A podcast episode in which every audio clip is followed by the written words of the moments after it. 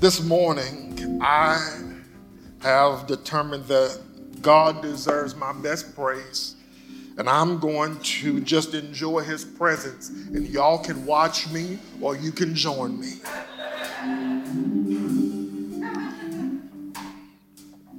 This has been a week where I've needed the Lord and he has sustained me.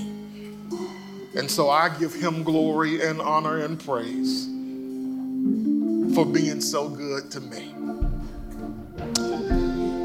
All right, church. This morning, we have the task of learning, studying a specific topic on this morning.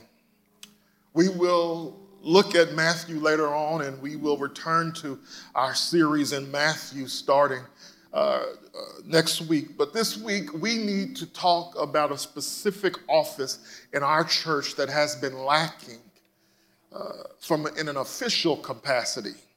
The Lord has given to the local church two offices. There are two biblical offices in the local church. The office of elder or pastor and the office of deacon. We clearly have de- uh, elders here at the Bridge Church. But yet we have not in an official capacity had the office of deacon. And so it has become the task of the elders and assigned to Uh, staff to create a process for us to have deacons here at the Bridge Church. For us to do this well, we thought it would be important to do some teaching on this topic of deacons. And so we're going to look at three different passages this morning. And hopefully by the end of this sermon, you will understand what the role of a deacon is, the requirements of a deacon, the reward of a deacon, and most of all, the representative deacon. So let's begin there. That is our plan. Let's get started. What is a deacon? What is a deacon? Open your Bibles to Acts chapter number six. Acts chapter number six. We want to begin this morning with the role of the deacon. Acts chapter number six is the first passage that we will read from. It reads, "Now in these days, when the disciples were increasing in number, a complaint by the Hellenists arose against the Hebrews because their widows were being neglected in the daily distribution. And the twelve summoned the full number of the disciples and said, 'It is not right that we should give up preaching the word of God to serve tables. Therefore, brothers, pick out from among you seven men of good repute, full of the Spirit and of wisdom, whom we will appoint to this duty. But we will devote ourselves to the preaching of the word.' And what they said pleased the whole gathering. And they chose Stephen, a man full of faith and of the Holy Spirit, and Philip, and Prochorus, and Nicanor, and Timon, and Parmenas, and Nicholas, and a proselyte of Antioch. These they set before the apostles, and they prayed and laid their hands on them. And the word of God continued to increase. The number of the disciples multiplied greatly in Jerusalem, and a great many of the priests became obedient to the faith." Word of the Lord. Thanks be to God. The first thing that we see here as we study the role of a deacon in Acts C is we see that there is a problem. There is a problem. The church has been birthed in Acts chapter two. The church is growing. And then here in Acts six, there is uh, the, the church begins to experience growth pains. And one of the pains or problems experienced in this early burgeoning church is that the Greek-speaking widows in the church felt like they were being neglected in the daily distribution of food. And this, this you have to understand, was a major issue because these widows would have been considered uh, a considerable portion of poorer members in the church. And the good thing is the church in Acts chapter two, forty-four and forty-five put together a common fund so that the care, so that they could care for the needs of those in the church. And so these widows say, hey, we know that there are resources to provide for us, but there seems to be some favoritism happening here. The, us who speak Greek are not being served properly at the table. And so what we see here is that in this early part of the church, the unity of the church is at stake. It's inevitable that when an organization grows, there will be pain points. There will be a need for greater organization. And so the apostles know that they have to do something about this problem. People are hurting. People are upset. Then this church could potentially dissolve in some way because Jesus has already told us that a house divided cannot stand. And so there's a problem. The apostles uh, began to address the problem, but before they specifically get to the problem, let, they, they say, let us make clear what our priority is. Look at the priority in verse two. And the twelve summoned the full number of disciples and said, it is not right that we should give up preaching the word to serve tables. Look what happens. The text says they summoned the full number of disciples. So they called the first congregational meeting. And in this meeting, they make it clear what should be the priority of the apostles. Their priority is the preaching of the word of God. And to this, they want to give their full attention, the ministry of the word. This is an important point, church, because as the church grows, the, this word ministry will become the primary ministry of elders and pastors. And the elders and pastors' primary task is the ministry of the word. And that word ministry is going to look different from elder to elder. For some, it may look like pulpit ministry that I'm doing right now. For some, it may be leading a small group. For others, it may be counseling. For others, it may be leading a discipleship group. For others, it may be discipling one-to-one. It's going to look different. But the elders are to devote themselves to the ministry of the word. We are to feed the sheep. We do that with a heavy diet of biblical teaching. But if you're going to be devoted to the ministry of the word, then you must also be devoted to the ministry of prayer. Verse four says, the apostles say, but we will devote ourselves to prayer and the ministry of the word. Elders of the church are to be devoted to prayer and the word. They pray for themselves, for the flock, for the city, for the straying, for the lost, and much more. That's the priority. And the apostles say it is not right. It is unsatisfactory. It is unpleasing to add the ministry of serving tables to the ministry of the word because that will cause them to neglect the ministry of the word. For elders to do anything that would cause them to neglect the ministry of the word is simply unsatisfactory and displeasing. So, then, apostles, what's the plan? Look at verse three. They say, pick out from among you seven qualified men who we will appoint to this duty. this duty. I believe those two words are important. Let me first say, before we get into those two words, that notice that the apostles are, are not saying we won't serve tables because we're too good to serve tables. No, no, no. It's not because they're, they're, they're not too good. It, it, it's not because uh, it's too menial of a task or it's beneath them. They make it clear that this is very important to them. So we're going to put a plan in place to meet this important need.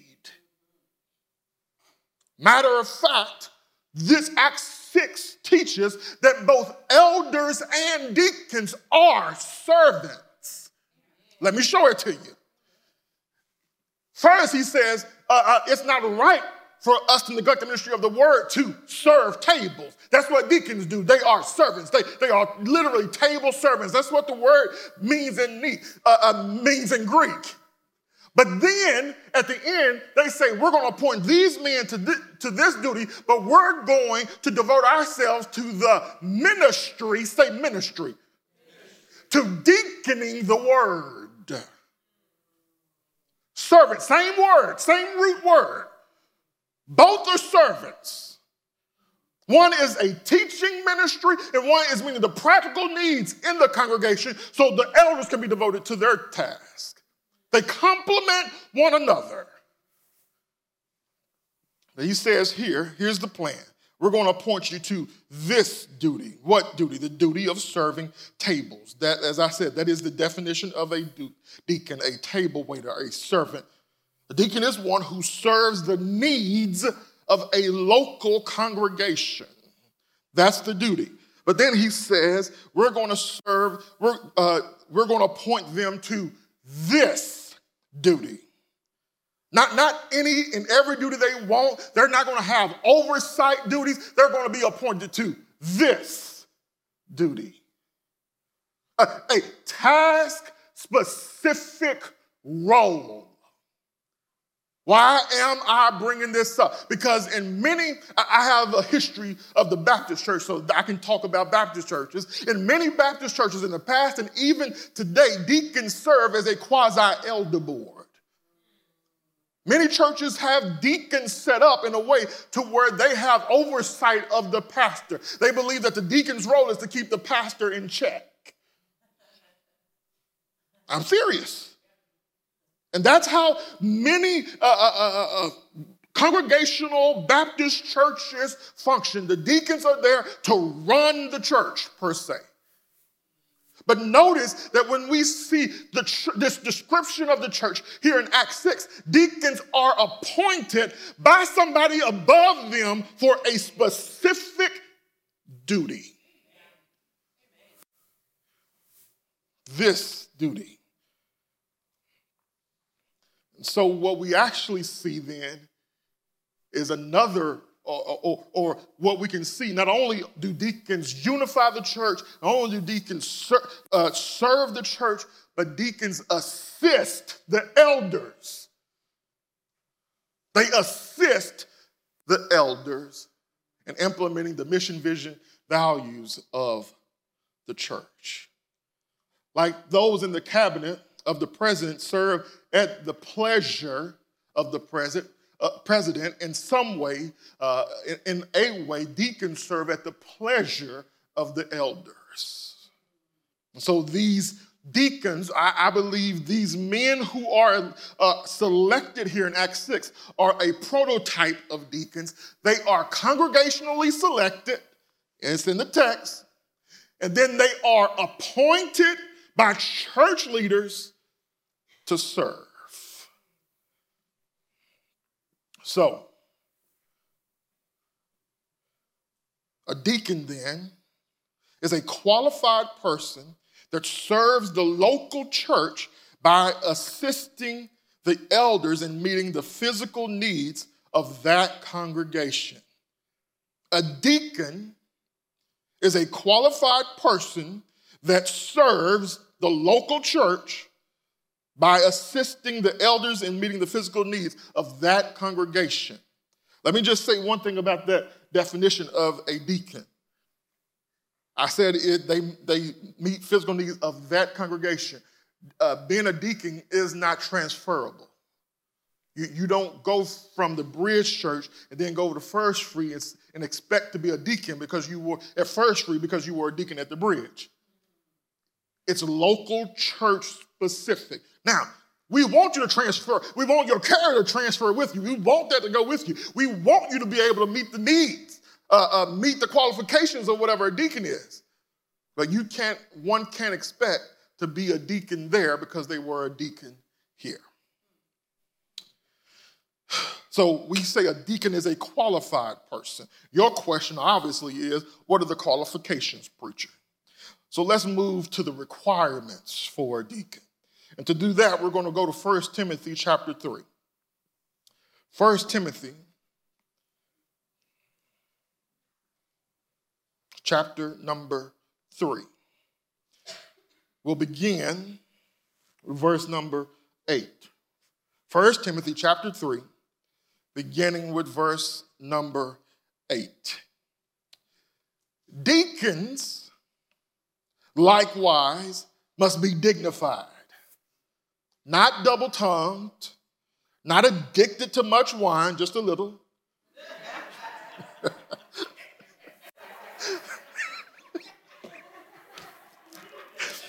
Oh, my Lord.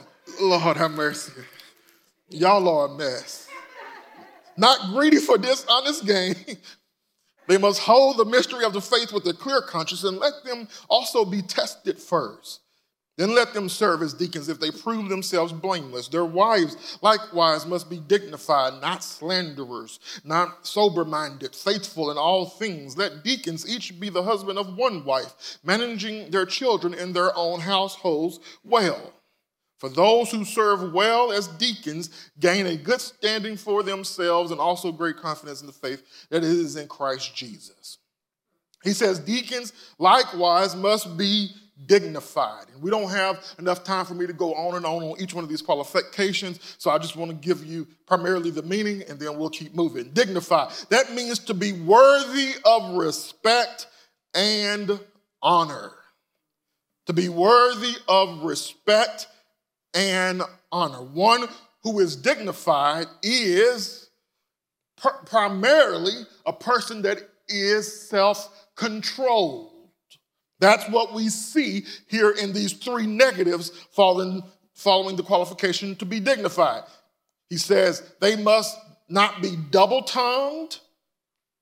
So, so they can't say one thing and mean another. They can't, they shouldn't say one thing to one person and then go and say another thing about the same thing to another person. The, the, the idea here between not being double-tongued is they must be sincere, genuine. They won't be gossipers or slanderers. So they must be self-controlled in their speech, but they also must be self-controlled in their appetite. They shouldn't be addicted to substances. That's what he's talking about. He says not addicted to much wine. There should not be any type of addiction, self-control.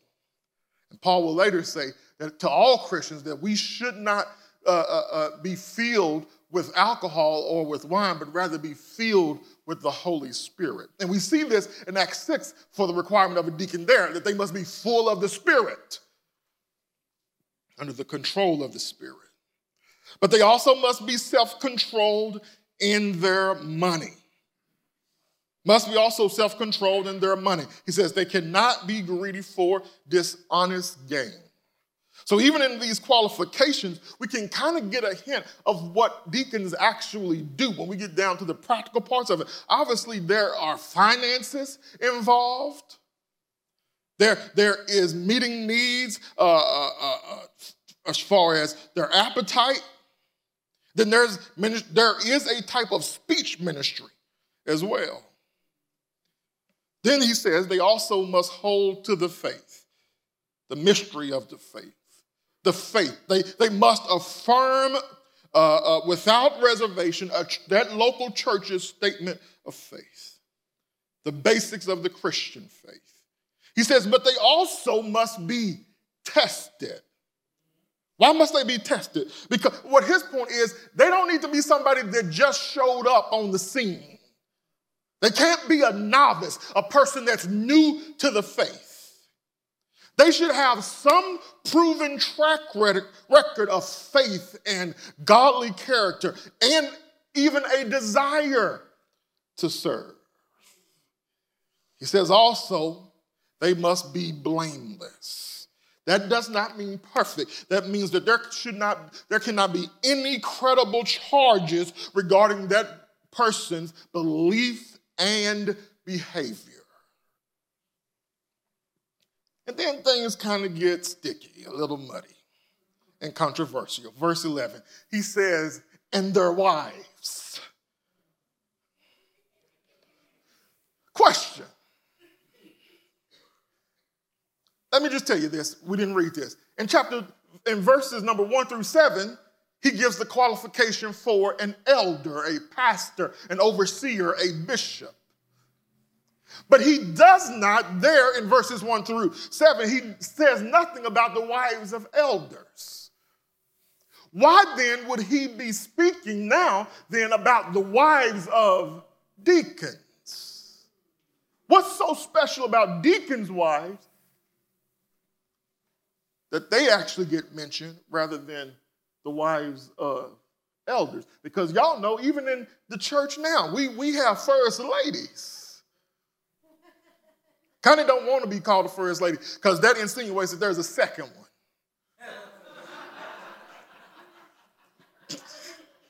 I told y'all she cray cray.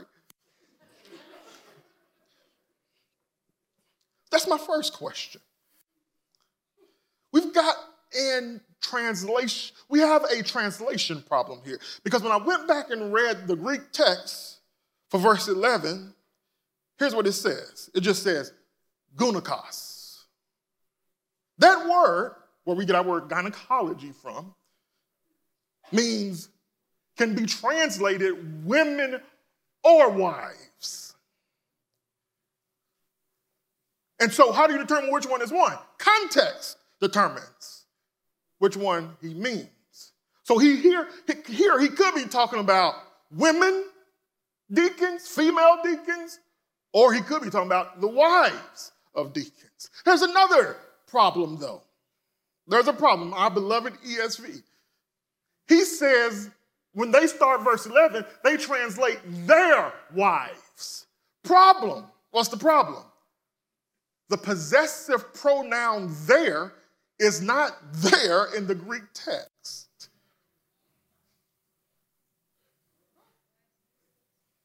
The possessive pronoun there is not, does not exist in the Greek text. It literally just says gunikos, or women or wives. So we've got a couple of problems then. So then what in the world is Paul talking about here in verse eleven? Who is he addressing? Is he really talking about the wives of, of deacons, or is he talking about women deacons? I'm convinced that he's talking about female deacons or deaconesses. Let me show you. Romans chapter sixteen, verse one. I commend to you our sister Phoebe, who is a servant, deacon of the church, which is at Cenchrea. Paul in Romans chapter sixteen affirms that there is a female deacon in a local church. Because specifically, the deacon role is not a teaching role. I believe it to be open to women as well. And so at the Bridge, we will nominate, select, and affirm both male and female deacons. Oh. Yeah, I feel like I can go on now. What does he say about he he he he? Either way, there, there are females in the church that Paul says you have leadership and influence, and I'm going to put some qualifications on you.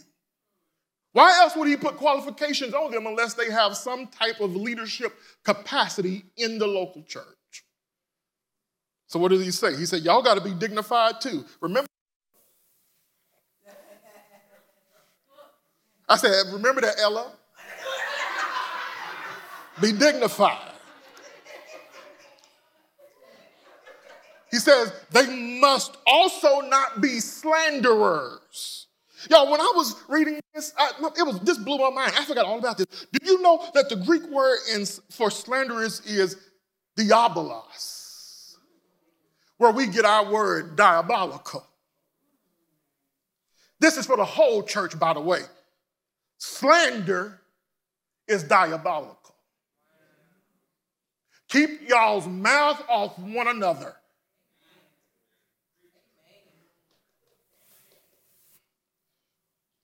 When you slander other people, you are being devilish. He is called diabolical because guess what he does when he goes to heaven? He slanders each and every one of you. Okay, that's it. He says you must also be sober-minded. That, that, that, that in, entails being self-controlled, again, just like the male deacons. But then he goes back to the male deacons. He says, by the way, you men, you must be a one-woman man. He says the same thing for elders. Be a one-woman man. One woman man. Now, does that mean one woman only forever? One woman at a time? Or, or, or, y'all, that's not how I meant it. Dominic, I told you you should have preached this sermon. The issue that we're getting at here is, can a divorced person serve as a deacon? And, I, and that's the same question we have to answer for the elder. And I think that goes back to our message from last week or two weeks ago, whenever it was, when we talked about marriage. That those things, I think, would have to be investigated by the uh, the elders, and we would have to determine the, the reasons for the divorce, whether it was biblical or not, if there's been uh, repentance, all those other kinds of things. And so uh, can a divorced person possibly serve as a deacon? Maybe. It would require some wisdom and some work on the elders to determine if that person fits the qualifications. You know, I, divorce is a big deal, and divorce is something that God hates. That's scripture. God hates divorce. But we've elevated divorce to a, a position in the church where it's like an unforgivable sin. And, and uh, shame on us. Shame on us. All right, let's move on. He says deacons must also manage their household well. If they can't manage their own household well, then they are unqualified and unfit to manage any part of God's household. Same requirements as elders earlier on. Those are the requirements, the qualifications for a deacon, according to Paul. So he moves now from the requirements of deacons to the reward in verse thirteen. He says, for those who serve well as deacons gain a good standing for themselves and also great confidence in the faith that is in Christ Jesus. Paul knows that deacon work is demanding. The standards are high. The duties can be difficult. And so he says, I want to encourage you who serve as deacons that there is a reward. First, he says that it will result in recognition. You will have a good standing for themselves. That word standing means rank or degree or even grade. He says, you, you will increase in respect that is needed for effective ministry. God will give you influence in the eyes of those you are to serve. He says, not only will you gain recognition, but you will have an insurance, or uh, uh, you will have assurance and confidence and the genuineness and sincerity of your faith. You will have great assurance in your faith that you have truly served the Lord faithfully. Deacons who deacon well can expect to hear the Lord say, well done, good and faithful servant. That's the reward. But now I want us to look finally at the deacon of deacons. And we see that in Matthew chapter twenty. Let's go there. We are going back to Matthew. Matthew chapter number twenty, the representative deacon. Not only is he King of kings and Lord of lords, but he's also deacon of deacons. Matthew chapter number twenty, beginning verse twenty.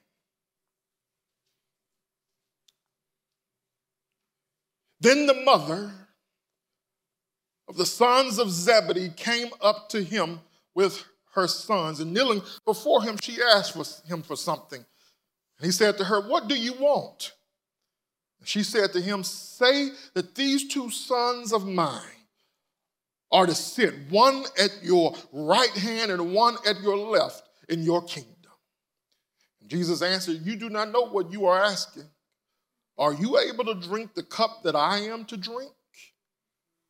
They said to him, we are able. He said to them, you will drink my cup. But to sit at my right hand or at my left is not mine to grant. But it's for those for whom it has been prepared by my Father. When the ten heard it, they were big mad. But Jesus called them to him and said, you know that the rulers of the Gentiles lord it over them, and their great ones exercise authority over them. It shall not be so among you. But whoever would be great among you must be your deacon. And whoever would be first among you must be your slave. Here it is. Even as the Son of Man came not to be deaconed, but to deacon, and to give his life as a ransom for many. Those places where it says servant or serve, same root word for deacon, diakonos. Jesus came not to be deaconed, but to deacon, and to give his life as a ransom for many. Jesus is the model deacon. So being a deacon is not beneath anyone in the body of Christ. Jesus deaconed by humbling himself to take on the form of a slave, being born in the likeness of a man. Je- Jesus deaconed by, by humbling himself, by becoming obedient to the point of death, even death on a cross. Jesus deaconed by dying. Being a deacon is not just an office, it's the heart of Christ. It's the position and posture of Christ. It's the position that Christ assumed for our good, for our benefit. Jesus deaconed by dying on an old, rugged cross. He became a deacon so that you who are dead could have eternal life. The righteous for the unrighteous, the godly for the ungodly, the innocent for the guilty. That's what we see at the cross. So we must too behave like Jesus, become like Jesus, humble ourselves, and serve as Jesus served. And so for somebody in this church today, the response for you in this sermon on serving, this is not just for a few who will be nominated to be deacons, but this is a lesson for all of us. It requires humility. to come and serve others for the benefit of the body. To sacrifice one's time, one's skills, one, uh, one's abilities for the sake of the church. That, that deacon served, Jesus served by dying on the cross. That, that deacon served so well that he was buried in a grave. But that deacon was so faithful in his service that that same deacon who was humiliated, bright Sunday morning, was exalted by the Father and was vindicated, rose from the grave. And that deacon now sits at the right hand of the Father. And so for somebody, do you believe in this deacon? That's my question for you. Have you believed, have you put all your trust, all your faith, all your hope, and all of your confidence in Deacon Jesus? Because only through him can you be saved, can you be rescued from the wrath. He has drank the cup of the wrath of God for your sake. And now you respond to that said deacon by believing in him, putting all your trust in him, by following him faithfully. For others, the response to this sermon is, let's talk about your character as a servant. See, we want to move quickly to the serving part. But there's a lot here that the deacons are essentially to model the character that God expects of all followers of Christ. Do you have self-control in your speech, in your appetite? Are you not a gossiper or a slanderer? What is your character? When we start talking about a, a, a, a fully devoted follower of Christ or a mature follower of Christ, one place that we can look for a picture of maturity is First Timothy chapter three. When we look for the qualifications of elders, qualifications of deacons, we see pictures of mature men and women. But then, yes, a clear response is to serve. And yes, I am going to guilt you a little bit at this moment. Here we go. If Jesus can die on the cross, you can serve in the nursery. I can say that because I get to preach every Sunday, so I ain't got to go over there.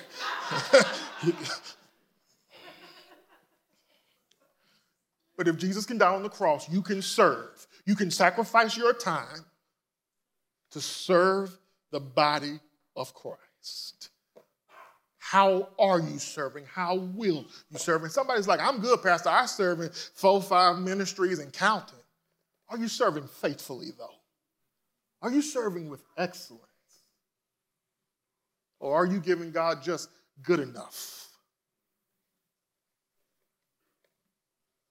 How will you serve? Worship team, you can come back now. What then does the process For, for having deacons at the Bridge Church look like? I'm grateful to Pastor Dominic. He was tasked with getting this up and running. The deacons had done some pre-work, and we said this is a priority for our church. Our church will be better and more faithful to what a biblical church is if we have deacons. And so when he came on board, he was tasked with coming up with a plan, implementing said plan.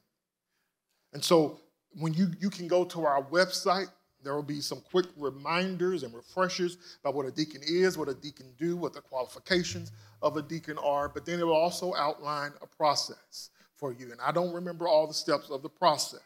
Here's what I need you to do. One, go look at the website. Two, we need you to start prayerfully considering who you will nominate to be a deacon in our church. There are three roles that we need now, like yesterday. We have we are looking for benevolence deacons. These are meeting the, the needs of those who are in need. Some of the things that we do for benevolence are we meet Uh, we help people with rent, mortgage, car notes, car insurance, food, clothes, all types of things. And so those needs come into the church. And right now, the benevolence team essentially is Emily and I. I am an elder. And the apostle said, it is not right for me to neglect the ministry of the word to serve tables. Not because I'm better, because God has given to his church gifts. My job is to preach the word, to equip the saints for the work of ministry.